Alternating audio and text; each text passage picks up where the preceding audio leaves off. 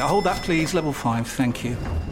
Ah, you must be one of our new interns. Yeah, hi, nice to meet you. Hi. Now, the most important thing to know is to Ertzen the Biparcel Rise plug sale. The most important thing is what? Sorry. The single most important thing is to Ertzen the Channelized Bing Bingus of the Biparcel Rise plug sale, and you'll be fine. Uh, yeah, that sounds important.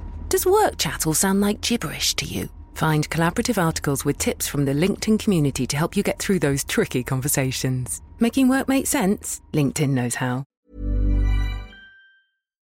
Talk Sport. You're listening to the Talk Sport Hits. I'm John Jackson with Fern Buckley, and Man United were 2 0 up after just 28 minutes in the Champions League last night. Hojlund in space in the middle, taps it in again. It's two. The broad is grinning Copenhagen on the face of Rasmus Hojlund. Copenhagen nil, Manchester United two. So I imagine they got a couple more goals, cruised to a victory, and took the three points, yeah? Obviously not. This isn't 1999 Manchester United. This is 2023 Manchester United. For me, that that is not a red card. I've got a bad feeling for him, though. Yeah, he's going to be sent off. Only the second red card of his career. Rashford is dismissed. Well, that was the first thing that went wrong. And if we fast forward to the 87th minute, this is the last thing that went wrong for Erik Ten Hag's side. Roony Bardghji breaks Manchester United hearts. And now, United, bottom of the group, their Champions League hopes are in severe danger. It's 4 3. Here's where the United manager thinks they went wrong with the added bonus of a small dig at referees. We are winning the game, and I think the red card changes everything. And then we concede two goals before halftime, which should never have counted. First is offside, second a penalty. In four games, four penalties against. Three are very debatable. Now, do you think the United fans who called into the sports bar on Talksport after the game were very happy? Oh, of course they weren't. I've supported United for 30 odd years, and I'll be honest with you, they have lost it, and I think he's lost the dressing room. Ten Hag's time's come. Meanwhile, Arsenal's night in Europe was a lot more straightforward. Arsenal 2, Sevilla nil. Bukayo Saka made the first goal. A tap in for Leandro Trossard on 29 minutes. He scored the second himself, Saka. He did hobble off with an ankle problem right at the end. The Gunners stay top of their Champions League group with those three points, and their manager Mikel Arteta isn't too worried about the injury that Bukayo Saka picked up. I was told by the physios from the radio he wasn't happy to continue, so he had some discomfort, but uh, hopefully